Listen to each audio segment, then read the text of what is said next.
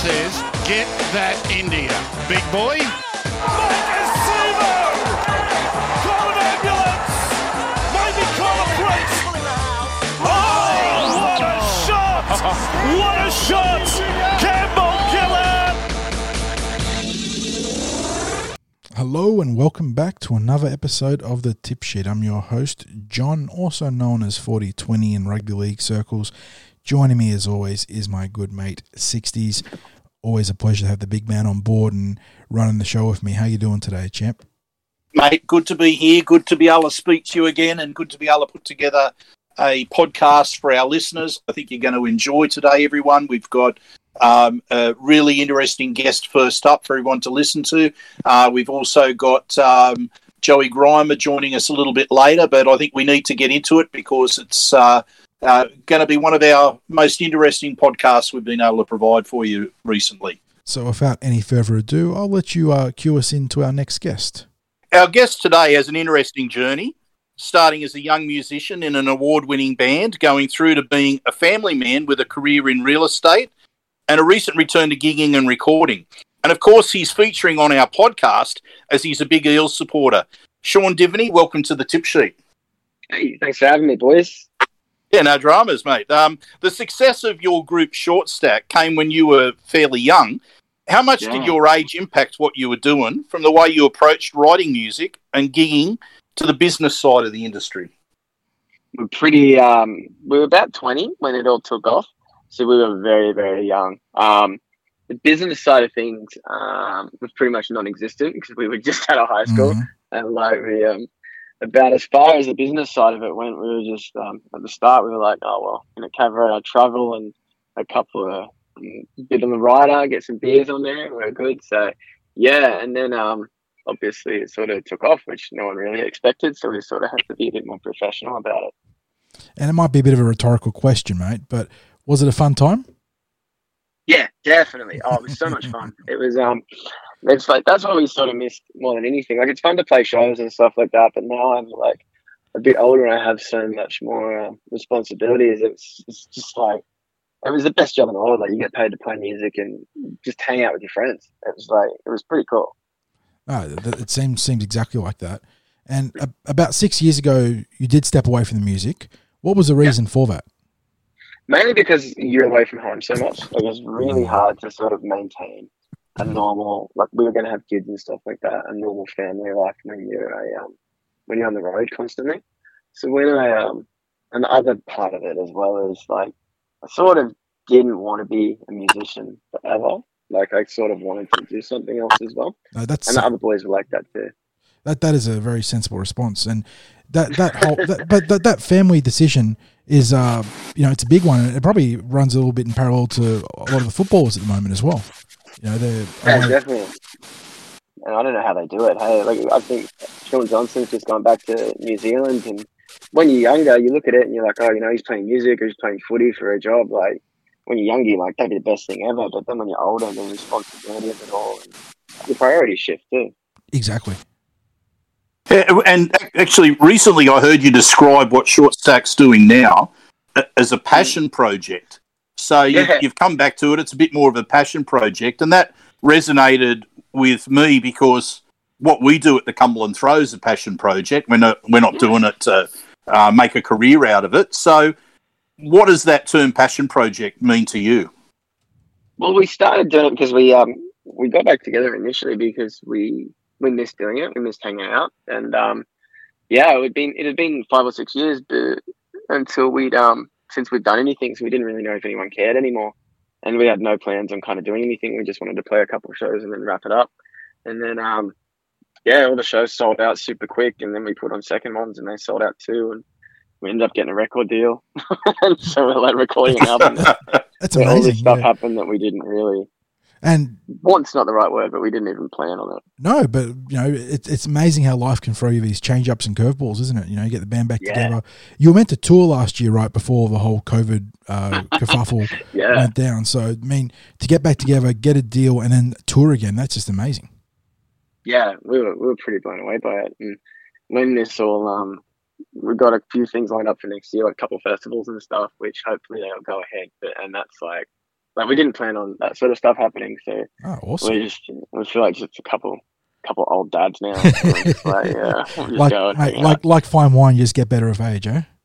Well, the crazy thing is, like, we go there and we're, I'm only 30, so I'm still younger than the majority of people that are doing it now. And we, we've been doing it for like a decade. Well, you, So it's funny. it's it's funny. It's funny you say that because um, I was talking to you before we started recording, and I mentioned that I'm a bit older and I've got hearing that's been smashed from going to see bands in the uh, early to late '80s. Um, but when I was, uh, it depends on the gigs that I go to.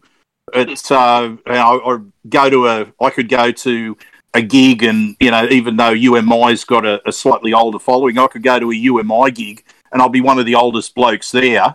I could go and see a band from the '80s like the Radiators, and I look around, I'm one of the youngest people that's, That's that's in the audience. It's always it's always interesting seeing it's that sort of stuff. 100%. the the evolution of a band's music is always fascinating to track when you're listening to it. Have your musical influences stayed much the same, or would you say they've changed a lot over the years for your band and for yourself? I think that, I think everyone's music kind of changes heaps. I think we, um, with this latest record that we've done, we got signed to um, UNFD, which Mhm. is like the biggest sort of, I think they're the biggest independent in the country. They're not a major label. And they were just like, do whatever you want. And we were like, all right, sweet. So we, um, Yeah, yeah. yeah, just just gave us a check and sent us in the studio, which is pretty cool. So we just um yeah, we I listened to um the stuff I listen to now is pretty pretty like a whole bunch of like really crappy emo bands from America like sorority noise and pop and stuff, which like no one ever really listens to. so I'm like, oh, I can't really make music like that because it's kind of what I enjoy. But um, yeah, obviously we grew up, you know, listening to Green Day and Blink and stuff Mhm. like that. And Yeah, very every very iconic bands for our age. everyone of that generation. Even the the younger generation still uh, tap into that. It's so weird. Would would it be fair to assume that you've got a different approach to writing music that's been reflected in a couple of those recent releases, like "Burn You Down" and "Live For"? Yeah, definitely. So it's um, I suppose a lot of it's more in the studio kind of thing. So we collaborated a lot more this time. In the past, what we do, I just write the songs and we just go in there and do it. But this time, we have like a, a home studio as well. So um, Bradie has a studio in his house.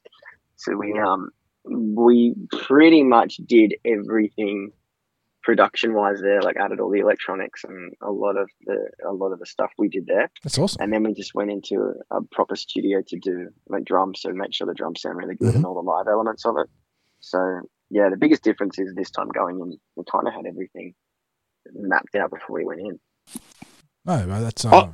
you go sixties. Oh no, I was just going to say it's it's always interested me about the um, that collaborative processes in bands because um, in a lot of bands you would you'd have someone who would be the main contributor to uh, writing the music, but you'd also have um, agreements where because everyone's throwing in their, their ideas and what have you that the song credit might go to everyone or then there's ones where it might go to one or two individuals within the band is is that a, a total collaborative process now for you or is it is do you still have someone yeah. that comes in with the main idea so i usually come up with the majority of the ideas but some of them have come from bradie and andy this time which is something that's not really happened before we kind of have a hands-on approach to sort of everything so brady does a lot of the production side of things Andy will do like the majority of the graphic design work that we have, and I sort of do the majority of the songs.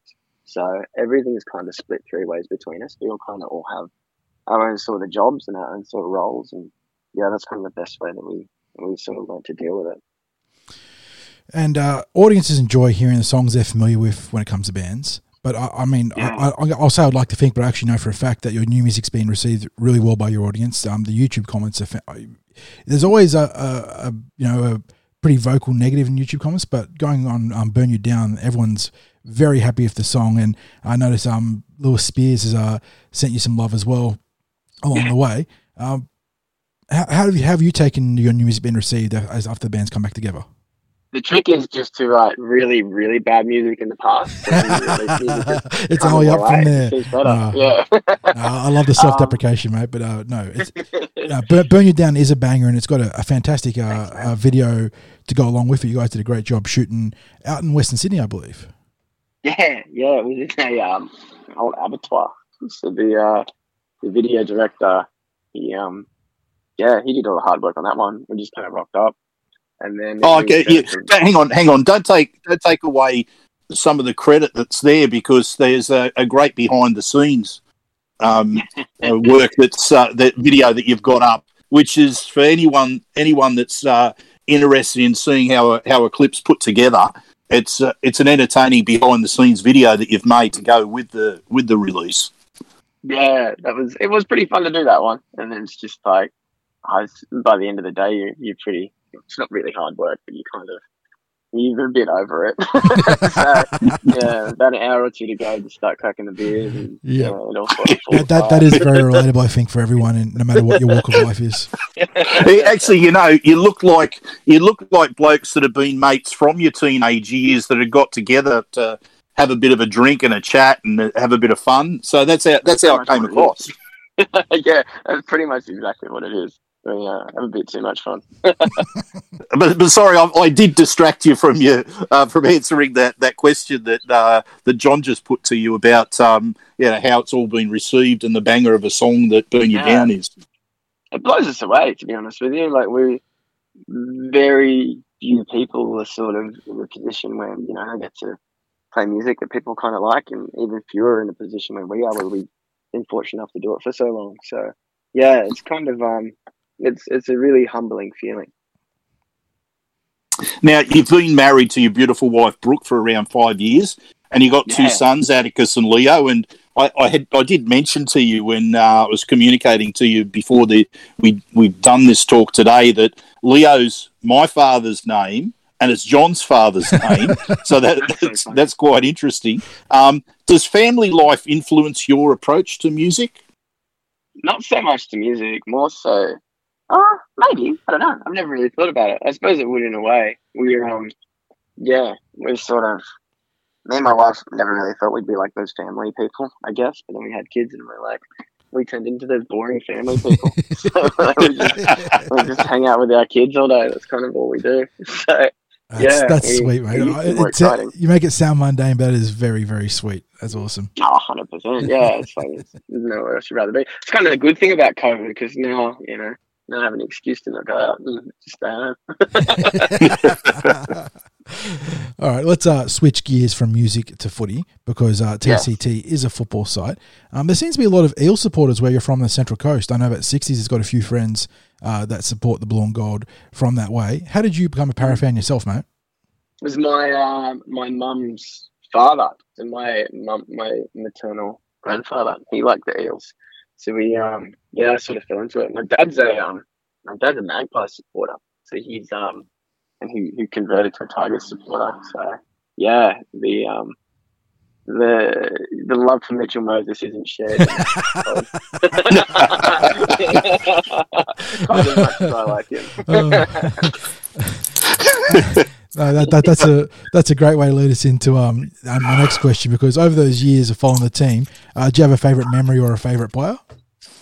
I have a really favorite memory actually. So we um we went to the me and my dad. I took my dad down to the um the semi final where we lost, but the one um I forget who we were even playing, but it was it might have been 2017, and we were in the stadium and it was um I think semi intercepted a ball and the, Uh, the Cowboys on the game would have been. Yeah, Cowboys. Yeah, Yeah, it was. Semi, yeah. Semi took the kick cross field and then ran 100 metres to score. Yeah, just like screaming in the semi final and fireworks going off everywhere and with my old man. That was a pretty cool memory. Um, Mhm. In terms of favourite players, I, I do like Gutho. I think Gutho's pretty cool.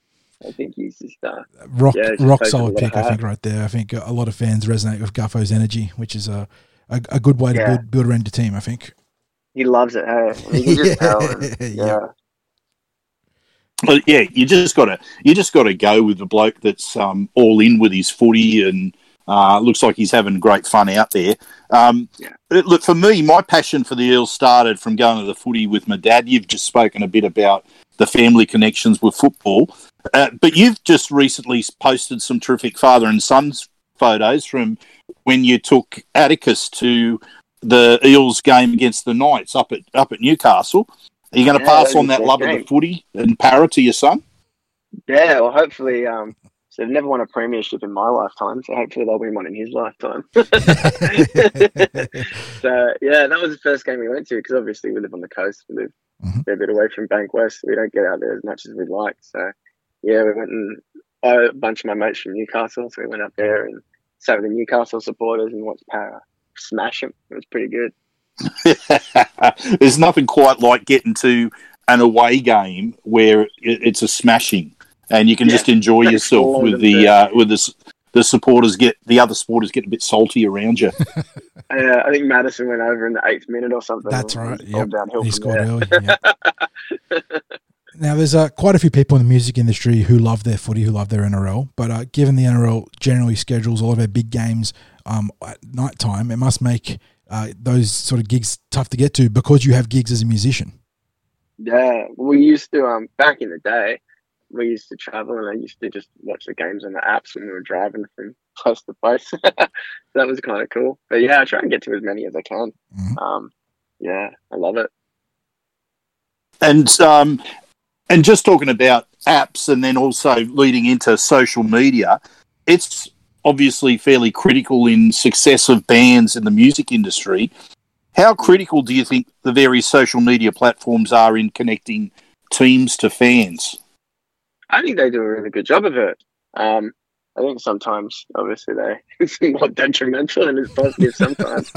but I suppose that's the same with anything, isn't it? I think they're in such a oh, they're in such a delicate position where the players are just obviously, you know, it's a, they get paid well and stuff like that. But it's so different to music because in music you're not really expected to be a role model. People kind of like it when you're, you know, Mm. you're you're your own boss sort of thing. Like you don't you don't really have to answer to a, a CEO of a company or anything. So yeah, I feel it's um yeah, it's, it'd be a lot harder for them than it would be a musician. And it, Oh yeah, you can you can uh, absolutely see that. Um, as you say, some people in that have a lot of social media around them, yeah, not expecting to be role models, but it's very much the case for footballers. I, I did notice that there was um, a bit of uh, fun videos that the players are starting to put up from within their bubble. There was a, a match, a swimming match race between some of the younger Parra boys that uh, was posted up on Instagram today. I think those sorts of things are good because fans tend to. Oh, I don't know whether it's they live vicariously through the players, there's, but they there like definitely an element of living vicariously, but there's also just that yeah, that connection. I think in general because you, you're watching people live their best life, and that's a good thing. I think. And it makes it sort of um relatable, I guess, because you're like, well, at the end of the day, they're just a bunch of dudes, you Mhm. know, like it's um they're doing their best, and I think a lot of people sort of put a lot more, uh, myself included, you know, I hate when Parra lose on a Thursday or a Friday because it ruins my weekend. Yep. But it's like- now that that is relatable to every fan, I think. Oh, mate, you, you should you should try to come up with uh, football site content after a loss. it's like, oh, mate, I don't want to talk about it. I don't want to write about it, but damn, we got to. And Unless you're not a doggies podcast, it'd be a pretty pretty bleak year. oh, uh, uh, let's look at the uh, the pointy end of the football season now, with the uh, Eels rounding out the the final straight to uh, the postseason. Do you think there's uh, any one player in particular, by your eyes, that's going to be critical to our chances in 2021?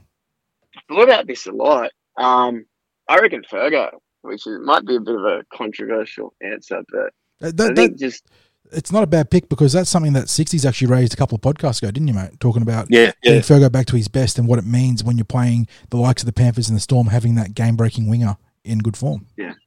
And just he's he's been there, you know. Like I think his finals experience, he would possibly have more finals experience than and big game experience than maybe the rest of the whole team put together. It wouldn't be far you know? off. Yeah. Yeah, And that's probably a fair call. He has the ability just to like I, I don't know I don't know why he got dropped or anything. He might be lazy or whatever, but like even what he did against the Raiders, like he's a difference maker, and not a lot of players can do that. Like you know, he turned the game into play, which really couldn't have been turned. And you know, I think not a lot of not a lot of other wingers out there, and you know, have the have the ability to do that. No, I, I like that call because the easy one obviously is you know Mitchell Moses, Reed Mahoney going for one of the spine players there, but no, Blake Ferguson is a very good pick there. Just the hit ups that you see, and Haze is doing a great job too. But obviously he's young, and just that that finals experience. I, I don't know. I've never played footy, but I can imagine it playing you know a semi final and playing there and, Yeah, and it- playing at the pointy end. Yeah, it's it's interesting because I when he first joined the Eels, one of the things that uh, came across when I was uh, watching training sessions was the amount of talking that he did, the amount of coaching that he did for the young players, and if Fergo's in that mindset where he's decided that he is going to be the difference maker, that he is going to um, provide the the team with something that no one else can do, and I don't think there's any shortage of ego where he'd have that in his head that hey, I'm, I'm going to make the difference here. As you say, that could be um, the critical element for the team uh, between now and the end of the year. And I feel, you know, I think he obviously got dropped to reserve grade, which, you know, he's he's won you know, two premierships or something like that, and he's he's won origins and stuff like that. And I feel, you know, he handled that that whole experience with like a smile on his face and and with a lot of grace about it as well. So, yeah, I think, uh, I reckon we'd miss him if he wasn't there. Well, we've got a tough draw coming up, and it starts with the Roosters this week. A win Mm. can put a four point buffer between us and them. What's your tip for this week, mate? It's a big game, isn't it? Yeah, um, and Mitch isn't back yet either, is he? No, he- No. they're still No. putting him up in uh, Mm. in cotton wool for another week. it's probably the right thing to do. Oh, Yeah. I feel we learned a lot from last week. I feel, you know, it was a it was such a tough game in a in a competition where there's so many blowouts. You know, I can't remember a game being tighter than that. But I think if the game would have gone on for another five or ten minutes, we we probably would have won it. And I think that's what the boys are going to take away from it as well. Maybe they were just a little bit slow to start, but yeah, it's um. I suppose in past years we've had a pretty cruisy run to the finals, haven't we? And Yeah, sort of- this is an interesting inversion of that, isn't it? Uh, we got a Yeah. real a real gauntlet. So you get past the Yeah. Roosters, like like you said. You know, hopefully we learn the lesson from last week. We start a little bit faster, have a little bit more polish. How, how do you call the rest of that regular season? Do we hold on to our top four spot and then have a big dance of either Melbourne or Penrith in the first week of the finals? Well, you sort of almost don't want to, really, do you? It, Like, it's, it's, a, it's a tough call, isn't it? Because uh, Yeah. you know they're obviously two of the big dogs. We did win against Melbourne in round two, and we did push Penrith to a one point loss where we are both missing a key player in the spine, Nathan Cleary for them, and obviously Reed Mahoney for us. But I suppose the, the the argument there would be that you got to beat them at some point to go through the finals. One at week one. Hundred percent. Yeah.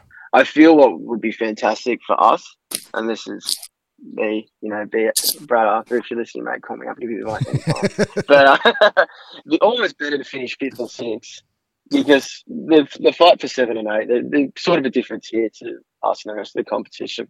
It'd almost be better to finish there, have a really good finals week one, just have that confidence that we'd actually, you know, won a prelim now for the first time in a while, going into the second game. And, you know, I think in past years, I think there was especially that that year with semi where, where we lost to the Cowboys, where we almost played our grand final against Melbourne the week before. It was such a tight, Yeah. such a tight, gritty game. And then we, we kind of just came undone to the Cowboys. It ultimately made it to the grand final. It was sort of Brad did their way through. But um, yeah, we sort of it'd be interesting to see if we did come fifth or sixth. Got a really good win the week before, and then just steamroll through. The logistics of the postseason, uh, a lot of moving pieces, isn't it? It's uh, you know, it's not as simple as just you know go in there and win. There is certainly some uh, critical thought to those different placement finishes. So Definitely. yeah, It's such a game of momentum and confidence too, isn't it? And yeah, I think um, I think this year's probably our best chance though with the roster we got. And- And the interesting 40. thing too is there there isn't an advantage of a home final for any of the teams. If they if if all this lockdown keeps playing out as is expected, we're going to have a final series played up in Queensland. So Yeah. no team is going to get that advantage. Or maybe Melbourne can say that their location up in Queensland is almost like a home game for them. But as far as all the Sydney clubs are concerned, no one's getting a home finals match. It's not Bankwest, is it? It's uh, No, yeah, no. it's sort of a disadvantage too. It's um, yeah, it'd be interesting. So I suppose everyone's on the same on the same level there.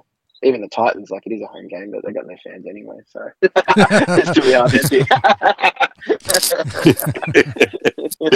well, well, mate, look, we've we've had a blast talking to you about uh, about music and and footy, and um, yeah, really enjoyed having you on the podcast this week. It uh, might be something that we do again down the track if you're up for it, Yeah, Would love that. Thanks so much for having me. And I was mate. Really appreciated your time. Cheers. make sure you check Yeah, out that was Short lots. Stats, Short Stack stuff. Um, on I suppose you know YouTube's always accessible, but on um major streaming sites like Spotify, you'd be up there too, wouldn't you, mate? Yeah, I think so. Yeah. I hope so. no, I I just had a gander, and you you are definitely on Spotify, so um, you, you hit the mainstream for sure there. So, uh, but yeah, a pleasure to have you on, Shaun, and uh, keep well in these times, mate. We'll look forward to having you on in the future. Thanks, please. Thanks for your time. Have a good one. All right, 60s, let's pivot to another guest and one that is uh, far more familiar to regulars of the tip sheet, one that we always love to have on the show, Joey Grima. Uh, it's uh, been a little bit because of circumstances, I suppose. We've um, we got you back for a recording recently, but it's good to have you back on for a consistent show, mate.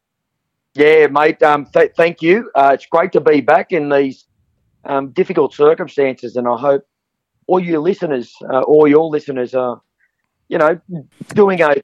Uh, we're all in this together, um, and with Gladys's, um, you know, projections today, another four-week lockdown, and Mhm.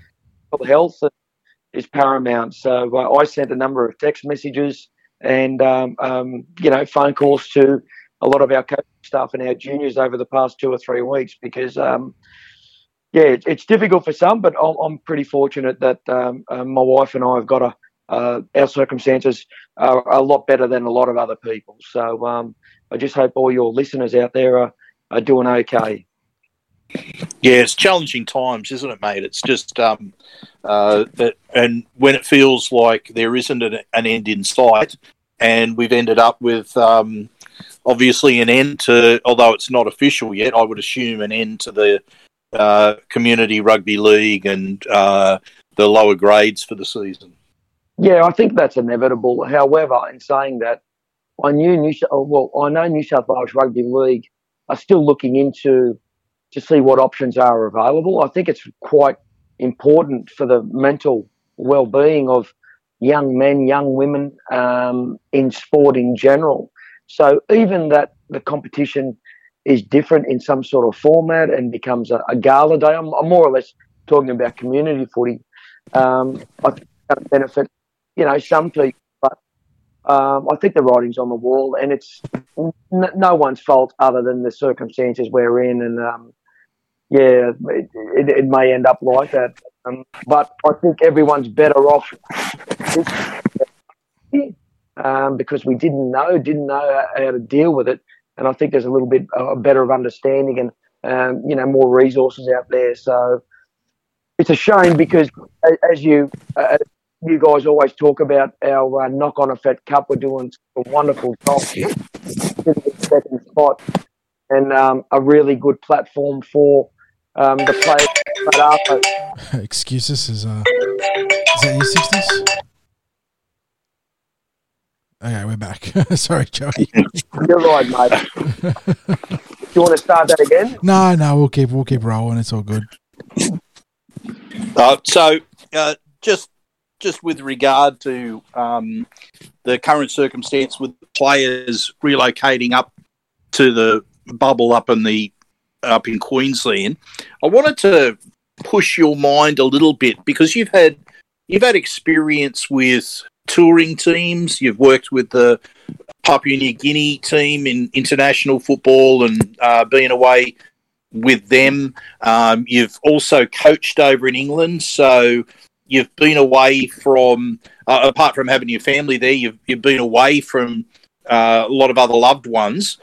I just wanted to ask you about what the situation would be like in this short term, like a camp slash tour situation that all the teams are in up in Queensland at the moment. I- Is there likely to be more advantages or disadvantages? I'm just wondering about your perspective on this. Yeah, it's it's a really interesting one. Um, um, the, my my um, travels when I moved to the UK, I was fortunate uh, to coach in the Super League and took my wife and kids over there. The fact that I was there for two years allowed me um, a little bit, little bit more stability, and it allowed me to um, get used to the surroundings and, and whatever whatever the new familiar is, or the normality, or, or the whatever the new normal was.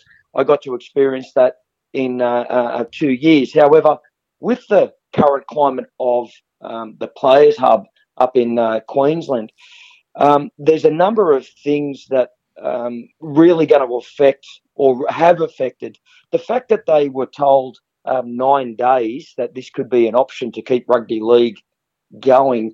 If you're having to move not only yourself, um, but if you're involved, you've got a wife and, and kids and so forth, in nine days' time, that starts the anxiety. Whilst your job to play rugby league, um, you know, that's going to have an effect on your decision making process and your overall well being. So that was probably the, the hardest thing to deal with. Um, the reality uh, becoming real that all the players were going to relocate. Given the circumstances with the partners and uh, the extension or the likely extension to the end of the year, even to play the grand final in Queensland, the NRL decided that they would um, offer the opportunity for partners and, and, and family to move up there. Now, there's the normal stuff that we think about um, relocating to another area um, for a short period of time. And I've had experiences with that in PNG. Um, and certainly uh, when, when, I coached in England, uh, because I coached in London, we would have to travel um, four or five hours to get to the northern belt where the rugby league is played. So when you're uh, away for two or three days, it doesn't really have an effect on you in your preparation or your uh, anxiety levels because it's only for a really short period of time.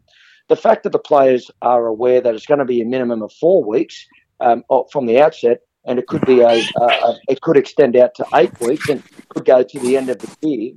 There's a lot of things uh, that that that they need to think of. If they've got if uh, as like me and um, um, you got you've got pets, what do you do with those pets? You can't just give your dog or cat to someone and say, "Can you look after them?" So there's a lot other things outside your family um, that you need to um, um, consider or organise or have things done.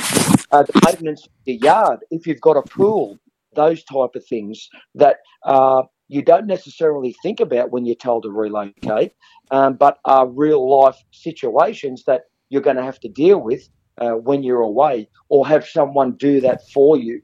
And there's that added pressure uh, financially and emotionally for when you're away for these periods of time we're talking about four, eight, and possibly 12 weeks.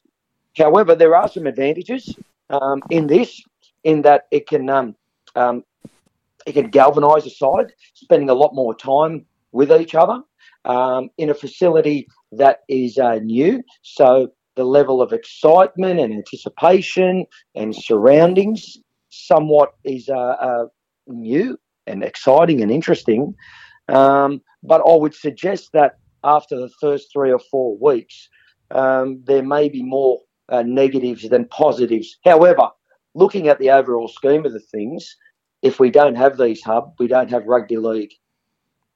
That's and a- I would imagine I was just going to say, Joey, I would imagine when you're talking about a group of 30 players for each team, and that's not including the um, staff and officials, that sort of thing, but that group of 30 players, you're going to have pl- you're going to have blokes in there that are going to adjust to it in different ways. Some that might not be able to adjust very well, maybe, and that might apply to those who aren't getting any game time, who are basically going away for this period of time and uh, they're just training and and that's about it. Um, yeah, and then there'll be the, there'll be those that, as you said, they might have home circumstances that they might have had to rely on a lot of people to look after things at home for them. Um, and maybe that's a little bit up in the air about how how solid those arrangements, are like the, just the little things that might play on their mind uh, while they're away for such an extended period of time. Oh, absolutely, um, sixties, and and they're the things that people don't necessarily think about. There's there's the there's the obvious ones um, that um, you know when someone relocates for a three month period. There are the obvious ones um, that you need to consider, but there's a lot of other things uh, that um, don't come to the forefront of when someone has to move, and when you do move, and you know you're talking to people or you realise after the fact, then your concerns about, oh no, I got got to do this, or can I speak? And you put an added pressure on someone else if you can't do it yourself. So, as I said to you, the level of uh, anxiousness and anxiety, um, um, is it getting done, um, is certainly a, an issue. But going back to your your, your earlier point, um, we've got a huge, um, we've got a diverse range of uh, players and staff, um, some uh, immature by age. I don't mean that by mental capacity, but um, young in age. And we've got some more seasoned players. Uh, we've got players that that have a, a family network, um, and there's a, players that we uh, that are single. Um, so the level of uh, responsibility um, changes considerably between each group, squad, um, playing roster, and staff.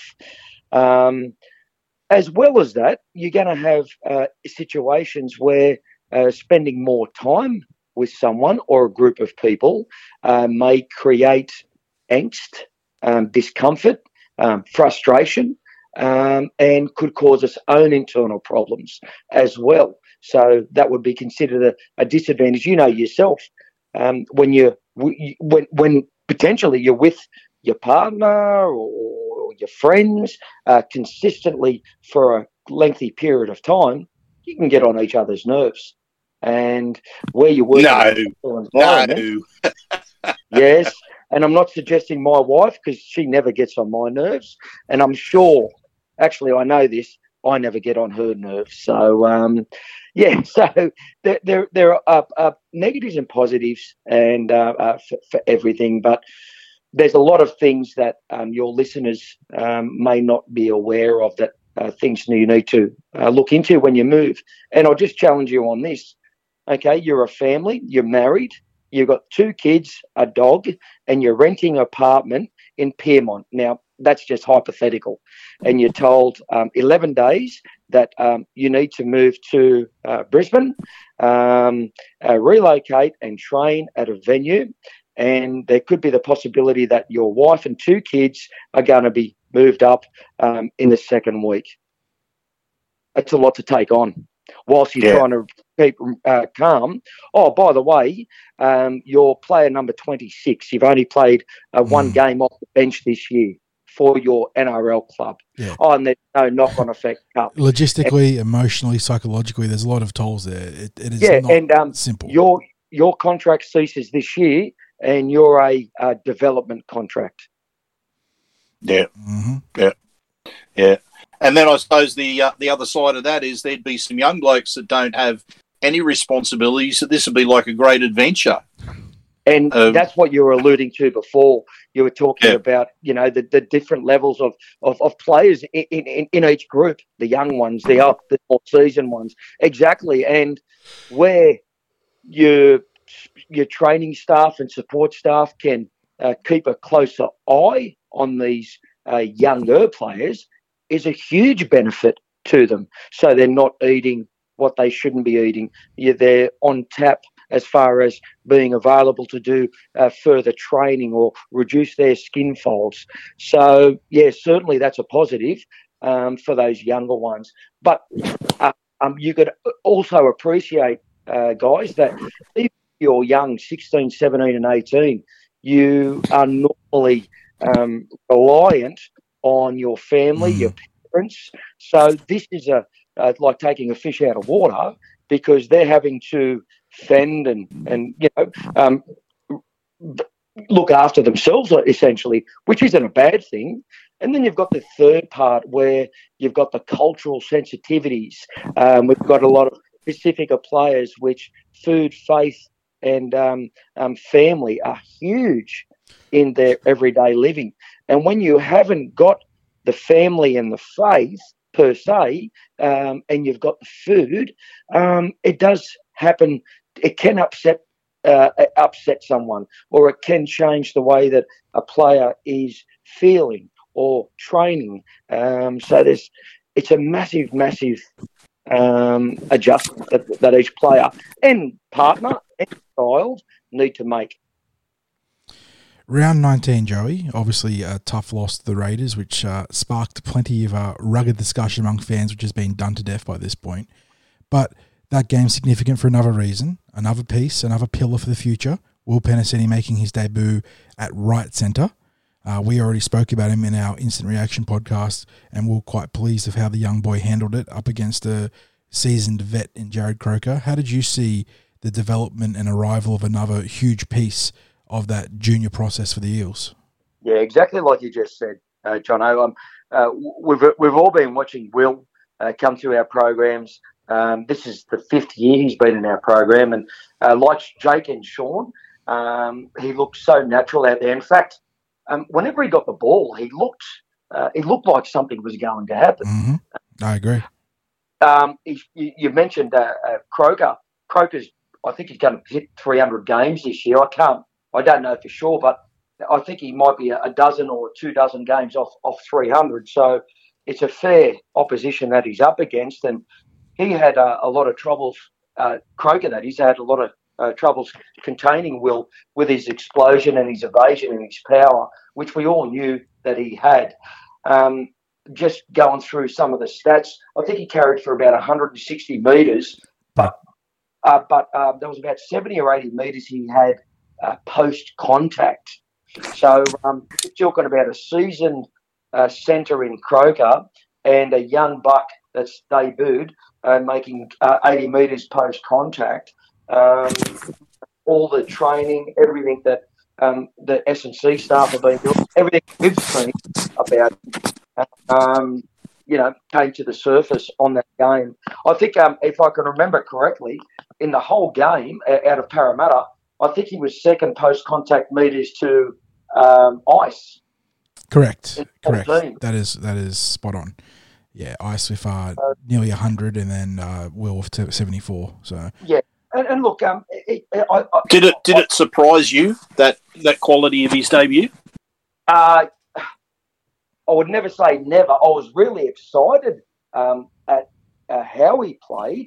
Um, some these young people, these young kids now, um, there used to be a time where you just be respectful and just get yourself into the game and you just do what you do. And no one ever noticed you when you debuted. But now these young men are coming onto the scene. The amount of confidence that they've got in their own ability and in the training that's been uh, provided to them, they've just got the utmost confidence. And that that I see that week in and week out with Will Penisini at Harold Matthews, SG Ball, um, a knock-on effect cup jersey flag. But to deliver that on the big stage um, against um, the Canberra Raiders um, surprised me to the the level of he could do that and keep the consistent of what he's done in the past. That's the thing that surprised me. Um, it looked effortless in some stages, and I'm not trying to be. I don't want to put the cart before the horse, and I don't want to be disrespectful to the Raiders um, or that uh, their left edge. But he just looks so comfortable. You wouldn't have thought that that, that was his debut game. Um, it basically, for, it, to me, it looked like we're watching Will Penisini. Do you know what, like how he how he looks in whatever grade that he's played? It looked like we were watching Will Penisini doing what he does and that's what I was suggesting a couple of minutes ago. You know, that there was no change in what we've been watching him as a 15 and 16 year old, uh, but to do it at first grade just demonstrates um, the person or the ability he's got mixed in with the training and the coaching that he's received. Um, 60s. And, and John, I, I was going to say, six, oh, sorry, you go, Joey. There was there were some things that um, um, Will need to work on. Uh, there was that pass and dummy half, which uh, you know I'm very disappointed in that because that was one of my fortes back in the day when I was uh, doing a lot of the skill development. But it's not because he can't do it; it's just a, a lapse in concentration. Mm-hmm. Uh, concentration because we've seen him do it for the last five or six years, and I understand that you know he might have came up with uh, two or three uh, defensive misses, um, but that's due to the speed of the game. these poor guys haven't played a game. How long has Knock on Effect Cup um, been shut down? five weeks. It's got it's gone over a month. I Yeah. think, right? Yeah. Yeah. So this is a kid um, uh, to add on to debuting, not playing for two or three weeks prior to his debut. So I'm not surprised that the um, the speed of the game uh, may uh, defensively, but you know you're talking about one of the strongest left edges in the game, um, and Rapana ripping wild in that game. Um, he done uh, an outstanding job, and he should be him and his family should be so proud of um, of how he performed. 60s actually leveled an interesting criticism at Will when we are doing our wrap up of the game, in that there were times where he wished he was, he being 60s, wished that Will was a little bit more selfish. Where, you know, getting in the first grade and, and he was looking for the selfless option with that little uh, pass to Fergo down the short side, and he almost should have backed himself. So it, it's interesting that dynamic, isn't it? Coming in as a young kid into an established back line, and you want to make a name for yourself, but you're also trying to do the best thing by your teammates. And, And I, and, I, and I think that's what I was referring to when these young people used to come into football and they would respect what they're. Um, if you, got to think he's a, a debuting, he's got uh, an international player on the outside of him. If he doesn't uh, score that try and Blake Ferguson's open, um, the criticism. So there's things that um, he has to deal with Mhm. and think about. Um, and all, all would in a he have done a it split second. And Noah Matthews? Absolutely. Yeah. And I think we'll see that with more games, Jono, as he becomes more um, um, confident uh, in his Exactly. surroundings. Um, but yeah, I think you'll see a lot more of um, him showing and going himself because we know how powerful and uh, low centre of gravity um, he has. Yeah, I I said after the game that if that was Will Penisini playing New South Wales Cup, he takes on the fullback in that spot right on the line. I agree. I agree. He takes on rough enough, and um, you know, it's whoever wins the battle there. Yeah. And now um, we have a a listener question, which I reckon is a cracker, um, and it relates to one of the features of Parramatta's play, which is the Reed Mahoney long pass to a, a wide standing half. So the question is basically, um, what is the goal of being able to stand a half so far away from the dummy half? What's trying to be achieved with Yes, with that with that particular ploy? That's a real good question, and you see it more and more um, in the game. The, the, the obvious answer, or the, the answer is to create an uh, immediate overlap. Um, the longer the pass, the more defenders you jump um, in getting the ball to the first receiver. So if you've got five attackers versus five defenders, um, the A defender can't.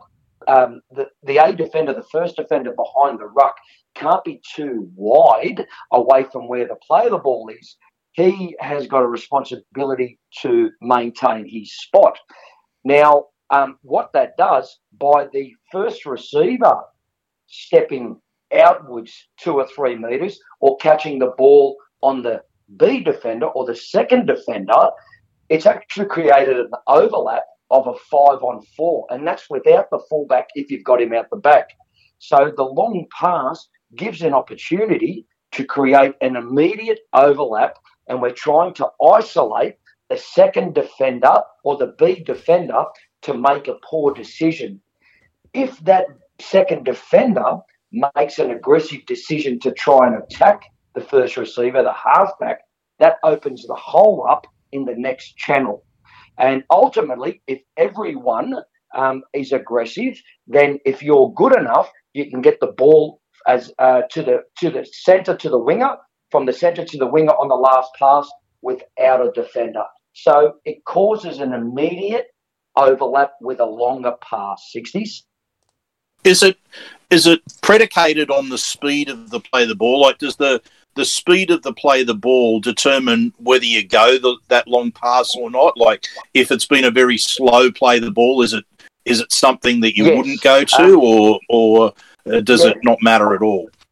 No, it, in, in- in these cases, um, if the halfback is standing wide, um, there's usually something set up on that edge, and that could be nullified even on a moderate or slow play of the ball because you've created the opportunity to get that overlap.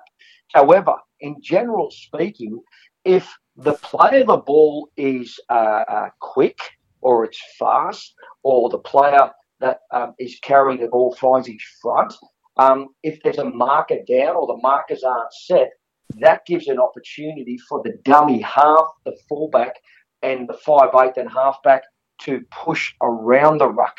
We would prefer to keep the ball um, close and look for little dents in behind the ruck or around the first uh, first defender on either side. So yes, in aspects when it's quick, we like to stay at the ruck. But even though if it's a slow play of the ball um, and the half is standing wide, the objective is to create the overlap, which will give you an immediate advantage anyway. So you can still take that advantage on a fast or slow play of the ball. 60s. Cheers.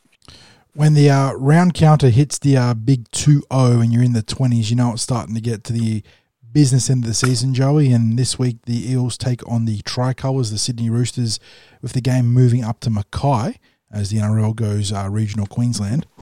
Yep. Parramatta obviously looking to bounce back after that close loss against the Raiders. The Roosters themselves uh, coming off a win, but with injury, I mean, I say injuries, it is actually comical or beyond comical what they've gone through at this point. Uh, with season enders and players out of position and guys sort of being juggled in different positions. They've got Adam Keighran in the centres this week, a guy that is a halfback or a dummy half. Well, he's a halfback and converted to being a dummy half utility this year by by trade for the Roosters, now he's in the centres. How do the Eels approach this game? Um, it, it's going to be tricky. The Roosters always a big game, tough game, regardless of who they're putting out there. Parramatta needing that bounce back win. Parramatta needing to get that buffer back for the top four finish. How do you how do you approach this game as the Parramatta Eels? How do we win this game against a team like the Roosters?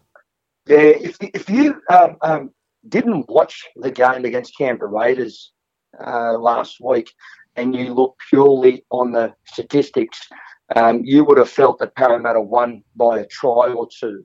And I'm talking about, um, you know, we had 60% uh, possession. We completed pretty high. I think it was around 85%. Uh. And um, we made over 2,000 metres in our carries, which it's very, it's, it's, it's, it's not impossible, but it's, it's not likely that a team would run 2,000 metres in a game of rugby league. Um, so statistically, um, there's not too much more that we could have done. However, I feel that um, the ascendancy, uh, particularly in the second half, um, was dominated by the forward pack of the Canberra Raiders. And I think that if we would like to, you know, um, be in the game at the back end of the uh, the back end of the game and a chance to win, we're going to have to win it through our forwards. We're going to have to defend and prevent uh, Waerea-Hargreaves, um, Isaac Liu, I think's on the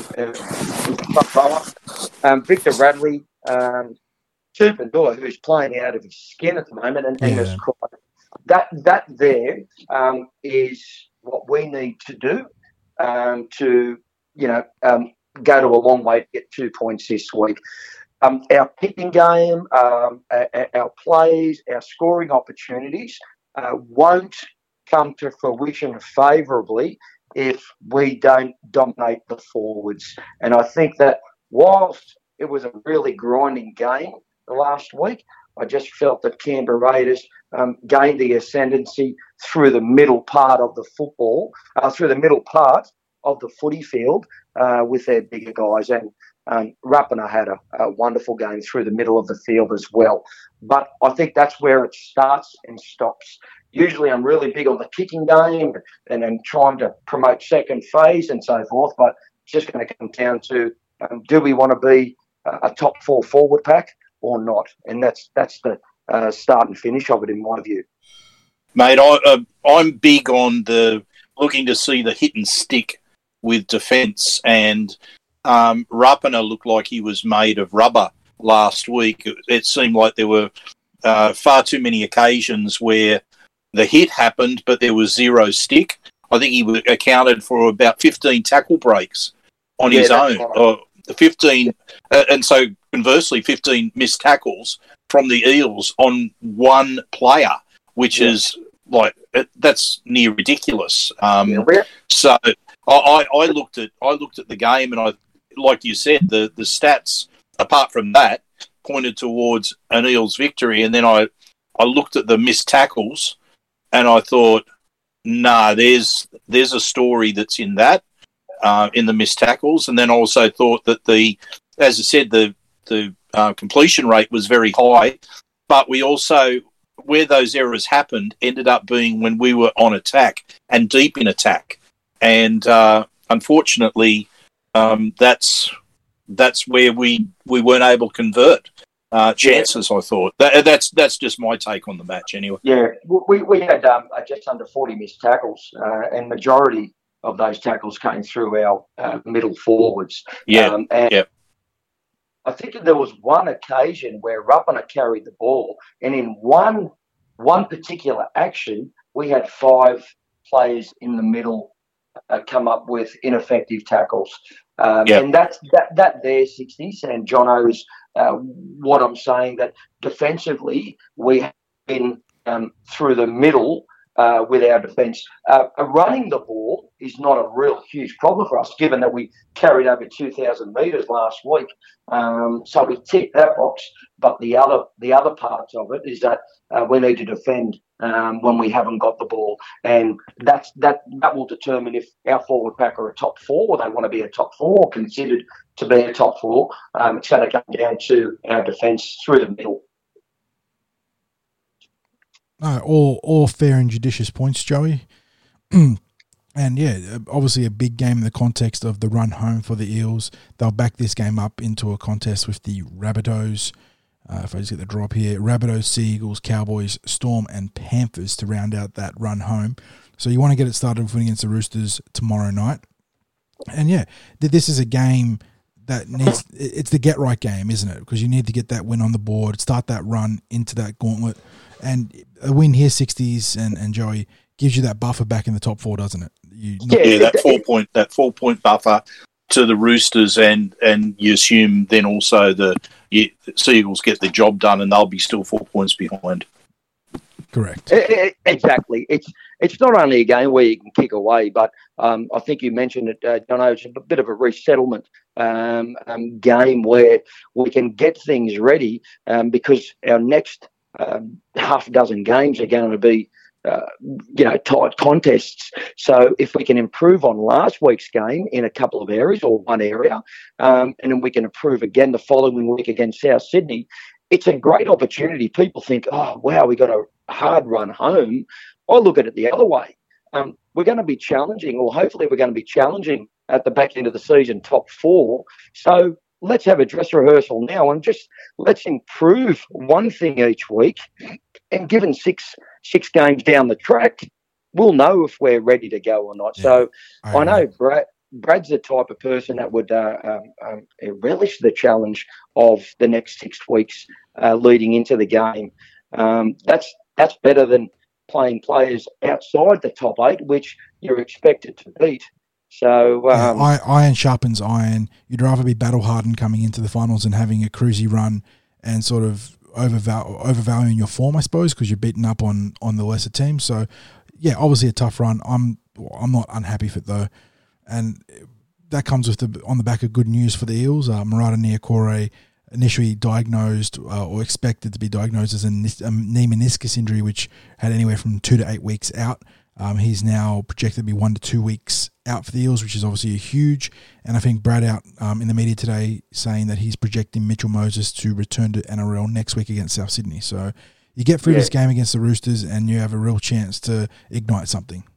yeah, and I'm, I'm sure um, BA and the medical staff up there are doing everything they can, and you know they're working with different scenarios. And uh, Mitch is not far away uh, from what Coach has suggested, and um, great news on Marata because he's just such a valuable piece in our uh, each uh, 17 each week moving that- forward. And um, just just I, I- don't want to focus too much on opposition teams, but um, whilst um, I don't think outside or Parramatta played that bad last week, um, there was a, a, massive effort with the Canberra Raiders. They've got a little bit of momentum or wins in the sail, and it just showed uh, last week.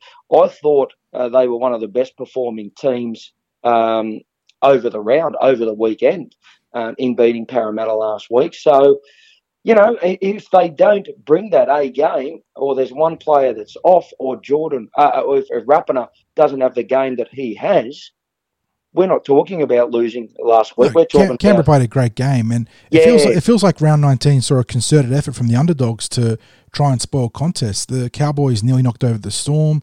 The uh, Broncos really pushed the Panthers, and the Bulldogs gave the Sharks a bit of a scare at, at points in that in that contest on Sunday. So, yeah, I don't, I don't know what was in the water in Queensland in that particular week, but the underdogs certainly got up for a fight, and it was the closest round of football we've seen in some time, given the blowouts that have been the norm. Yeah, given the blowout scores 30, 40, 50 points over the last uh, month, two months, um, yeah, I, I couldn't agree more with you. But um, Brad's uh, a wonderful job up there with his staff. And, you know, we talk about uh, the players, um, you know, the advantages and disadvantages of being away. Um, give some consideration for the staff where they don't have their normal resources available, Mhm. where they're making up things on the run because they haven't got access to gymnasiums. They've got to share a field that's uh, scheduled by the NRL with three or four other clubs, and um, you know their their diligence to um, intellectual property and, and and that kind of stuff is it, it's very hard. so uh, so many moving pieces, isn't it? It is an absolute uh, leviathan that you're trying to keep in motion between 16 clubs, and you know, you, 16 clubs, 30 players each club, support staff every club. And like I said, you're, you're balancing facilities, you're you're getting rescheduled from uh, the Gold Coast to Mackay. There's all this stuff happening every day, every minute, every hour. and you've and you've also got that responsibility that they're going to throw on them or extra demands demands they'll throw on them to stay connected with the fan base who can't get to the games and they want to keep them engaged with the football. So it's it, it's adding an extra uh, dimension. There's probably going to be a little bit of emphasis on the players to find a little bit of social media content themselves to share with supporters Yeah. over these times. you know, we talk about staff not having access to their resources. We've got limited staff that work in the back office in the media department that are up there who are, you know, working a little ad hoc, if you like.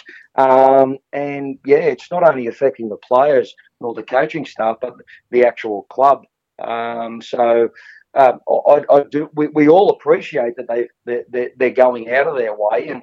And as Cherry Evans said a couple of weeks ago, the sacrifices that they're making does not outweigh, um, you know, uh, the the level of change that they need to adopt for the next remainder of the season. Um, but it can't be easy. It can't be easy. Now, Joe, Yeah. before we do sign off with you, uh, last week 60s had a little segment he was teasing for this week where we're going to nominate our best and worst homes away from home in terms of footy. The grounds that you go out to visit as your away team and the ones that you like to go to and the ones that you detested.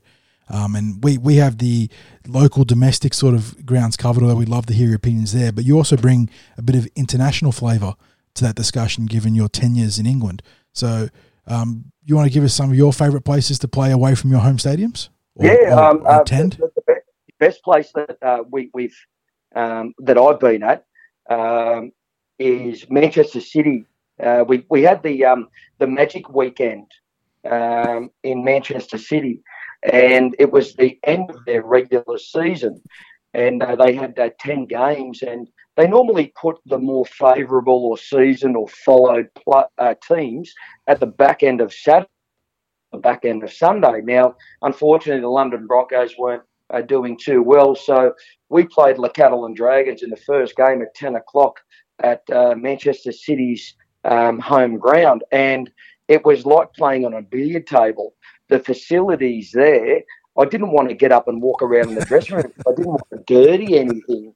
Um, the facilities that they have in football in England and the uh, dressing room access and there are rooms for rooms inside of rooms over there. It's just phenomenal. The NRL clubs are million dollar franchises. The uh, English Premier League clubs are billion dollar franchises. So There you go.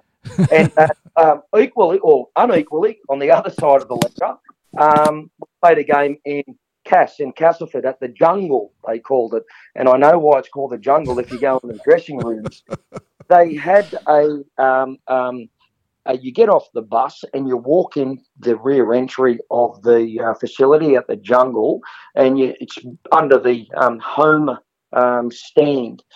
You go in there, and they've got uh, on the floor in the dressing room, it's seats. It's got uh, a wooden seats that you got splinters on around the perimeter, and it's got on the floors. Remember in the um, 50s and 60s, those little diamond tiles, the really slippery ceramic ones. We've got footy boots. Oh my goodness. on the uh, in the dressing room, and we're all got these really shiny ceramic tiles on the floor. There were people slipping over because they had their springs on and boots. And the beauty of it, you had one toilet without a door adjacent to where the players were getting dressed. it was unbelievable. Oh, That, no. that sounds like it's, it potentially was worse than Cumberland Oval sheds. Well, I, I was never fortunate enough to go to Cumberland Oval, but um, I know they've fixed it up now and spent a lot of money there. But you know what? It, it, it was a it was a uh, an advantage to Cass. You would go there and you would know what you're walking into, and you tell the players, "Look, don't don't let it worry you. It's part of the tax." But you can't not let it worry you. You put your bag Right, on the you, hand- you'd say to them, make sure you go to the bog before we before we play. Yeah. the old fashioned one. Um, they had uh, two showers. One head was broken, and it was only cold water. and Oh if my you're goodness. North England, um, there were a couple of uh, um, unclean boys that jumped on the bus and went back to London after that game. Let me Wow. tell you. Wow. And I imagine that the home shed was a little bit different too. I wouldn't. I, I wouldn't know because we couldn't get out of there quick enough when we finished the game. I didn't want to have to have a look. yeah, dom- domestically, obviously, you know, with the juniors and Reggie's, we've spent a lot of time in some of the suburban grounds, and I was never partial going to. I know it's revered, but uh, as a you know one of the eight treasures of the world, or whatever. But I never really enjoyed getting out to Leichhardt. Uh, obviously, Brookvale was never fun to get out to, uh, going all the way to the other side of the city, and, and Brookvale itself being the bog.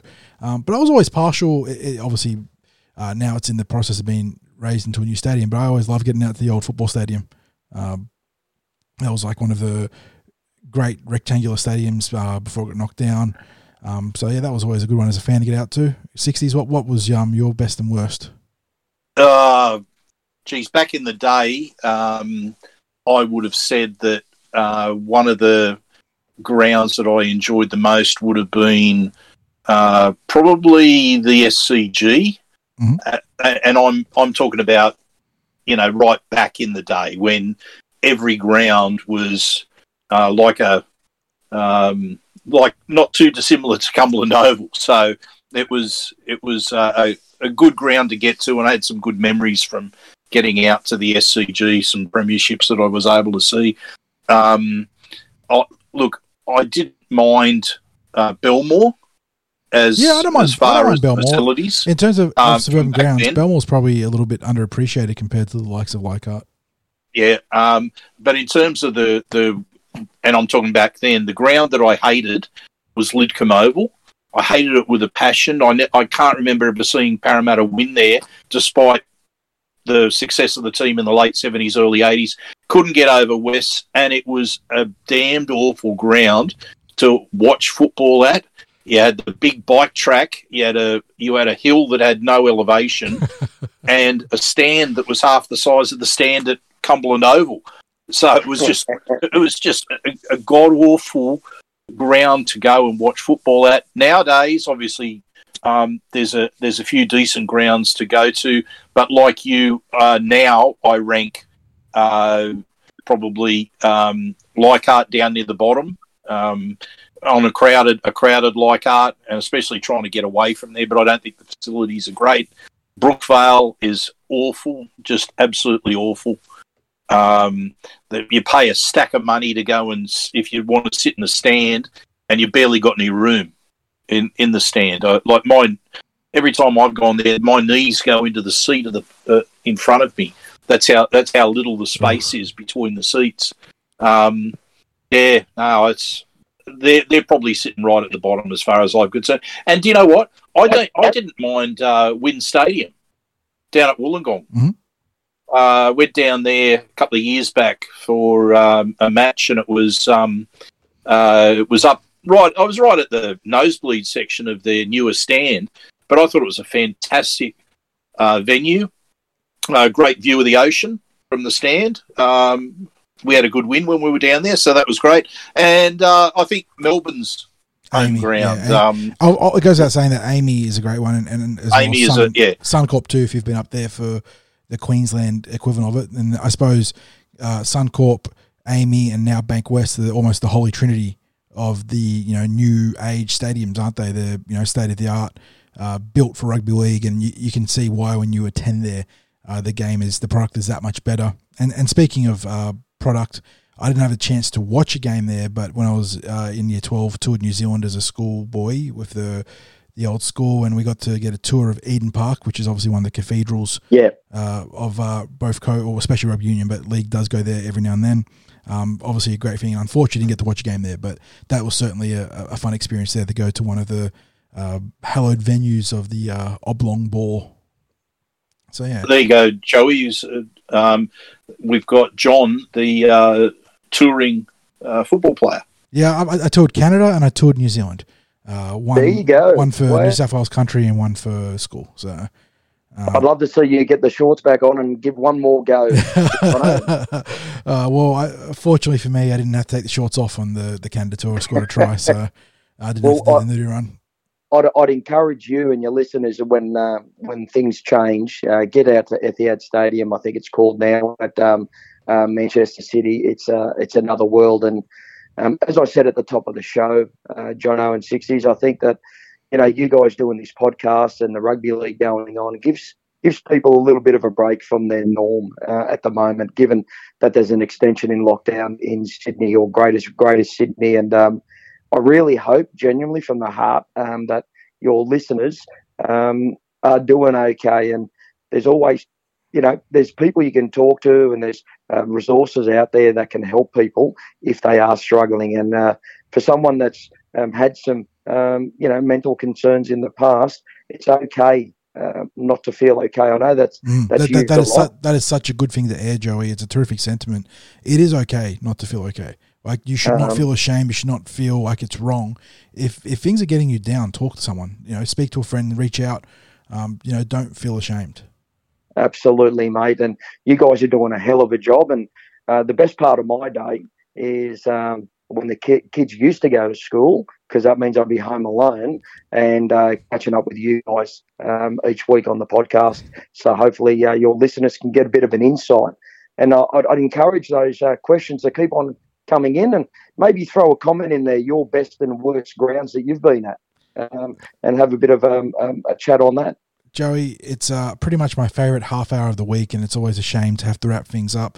But we do have to let you get back to doing the things you need to do. Um, obviously, working an important job for our mighty Parramatta Eels.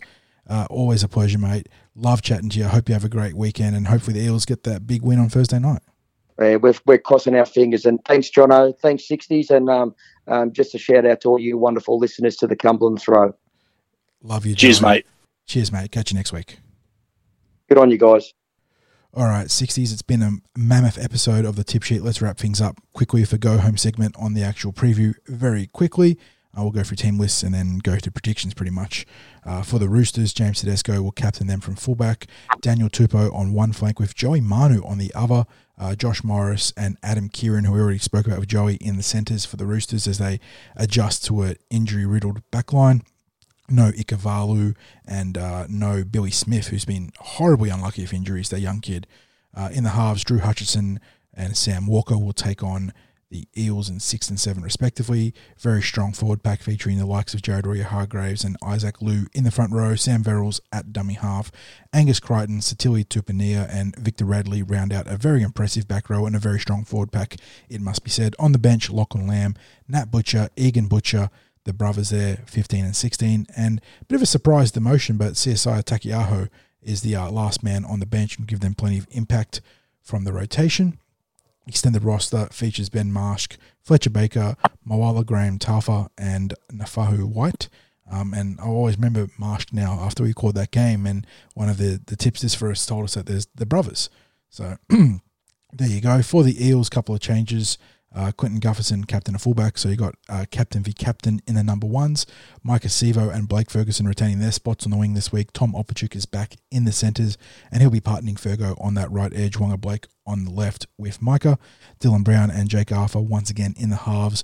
As we uh, mentioned earlier, Brad, uh, Brad Arthur today in the press saying that Mitchell Moses is expected to be back next week, which means Jake Arthur holding down the fort for one last game. In the front row, Eels have a fantastic matchup there with the hyphens, uh, Reagan Campbell Gillard up against Jared Waerea Hargrave, and then Junior Paulo up against Isaac Liu, with Reed Mahoney at dummy half, Isaiah Papali'i, Ryan Matterson, and Nathan Brown round out an unchanged back row for the blue and gold. Bryce Cartwright is back into the team this week with Marata Niukore getting that one to two week rest for a knee injury. So he's got the 14. Shaun Lane, Oregon Kaufusi, and Will Smith otherwise returning from round 19. Haze Dunster, Ray Stone, Will Penisini, and Joey Lussick are the extended roster options for the Eels, but we're not expecting anything too crazy in terms of shake-ups before tomorrow night, are we, 60s?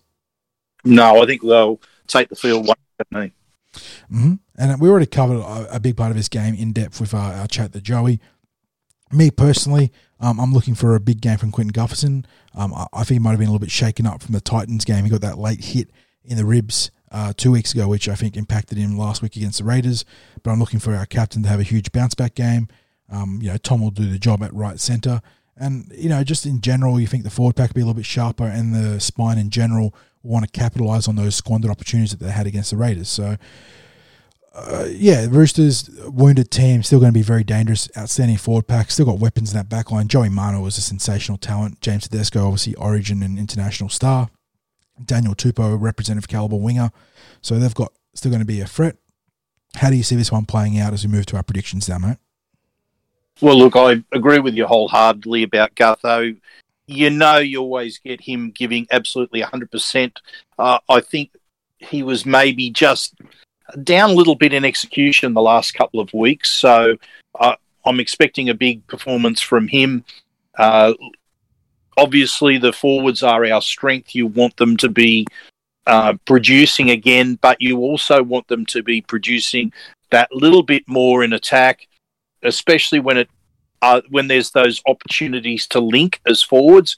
We saw the previous week with um, the forwards causing havoc to the Titans, not not just in their in their carries, but the way they supported each other. The the try to Reed Mahoney was an obvious example of that. You also had um, the way that uh, Matterson was offloading in that game against the Titans.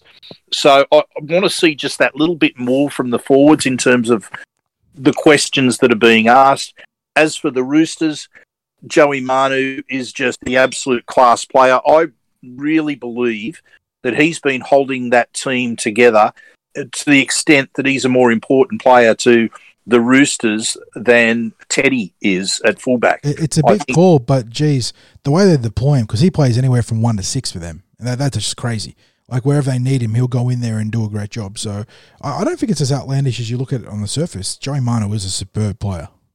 Yeah, and the other, the other, and and just incidentally, I I did write a a post on uh, Parramatta's roster for next year, and I added in there with uh, recruitment wish that I'd hope that Parramatta would go with open checkbook just about to Joey Manu for 2023 because you can start approaching him uh, come November if the and look the Roosters don't tend to lose anyone, uh, but he started to feature in terms of clubs that are likely to chase him and come after him. The the Warriors have featured in that sort of talk, saying that they are likely to offer the same sort of money as uh, Tuivasa-Sheck had been on with them. That he that he's the man they see replacing him there, but. Uh, Parramatta hasn't really gone big after marquee players in recent years. I would suggest that he would be one that we could make that we should make an exception for. I'm sure none of the fans would disagree with that. But just on this match again, when I look back to the match earlier in the year, and there's a lot of similarities. The Roosters are still down in troops, and you've got Parramatta again looking to make a statement about their credentials for the end of the season. There's no doubt that the Roosters have performed incredibly well considering their injury list. And I don't think the team that they're trotting out is very different to the team that took that we took on and beat at Bankwest Stadium earlier in the season. If anything, they might be struggling a little bit more than what they were back then. Of the players that are still there, I think we did a, a very good job of shutting down uh, the um, uh, the young half there, who's had a he, look. He's had a. I think he's had a a mixed season. Sam Walker.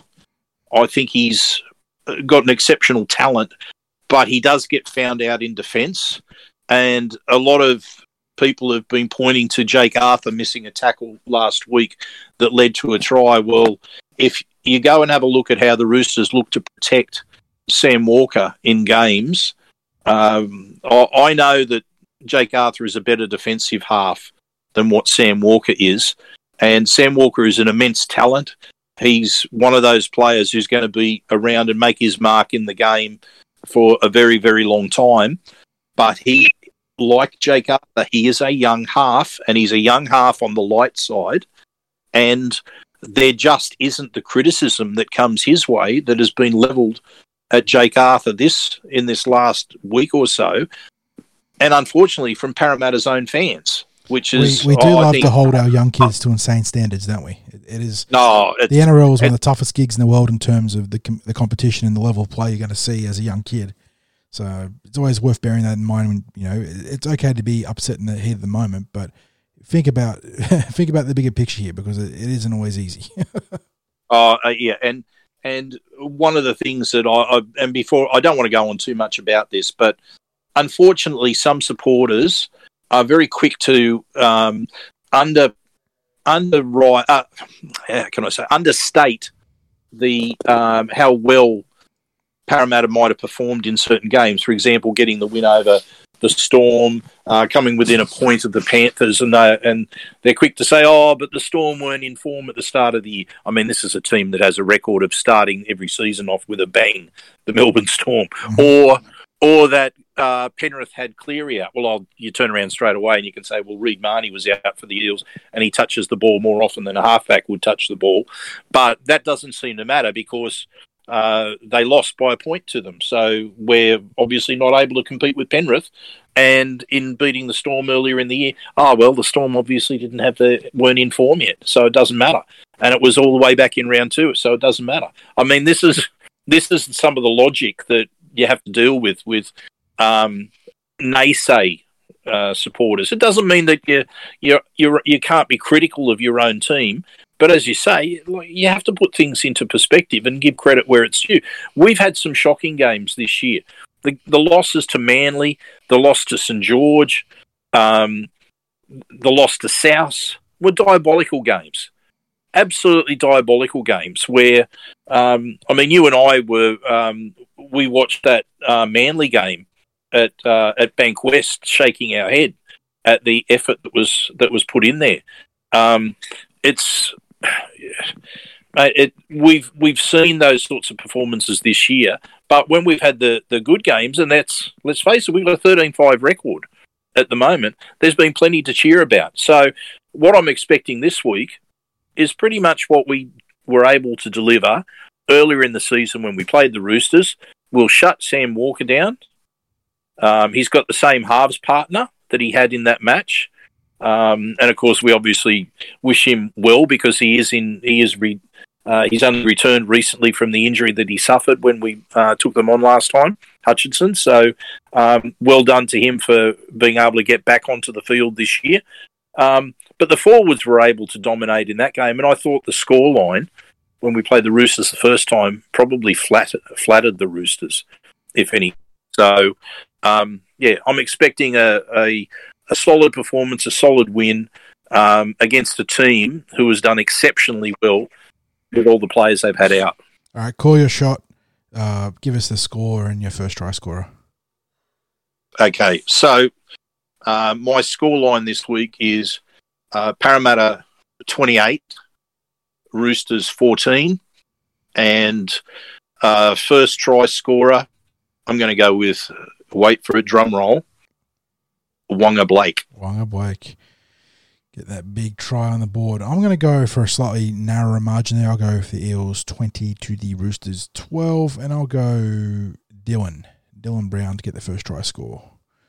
And yeah, I think, and look, I think it's worthwhile just having a, a, a quick mention of Dylan Brown because I really believe that that time that he spent out has him back and tr- really, really focused. And I think his his running game is on point. And for anyone anyone that was had any question about Dylan's pace, that try that he scored last week, running down the kick from Blake Ferguson to just shoot past the Raiders players, uh, I think that made quite a statement about just the the pace of uh, of Dylan, even even more so than his try the previous week. He's got some serious wheels, and you always love to see him back himself.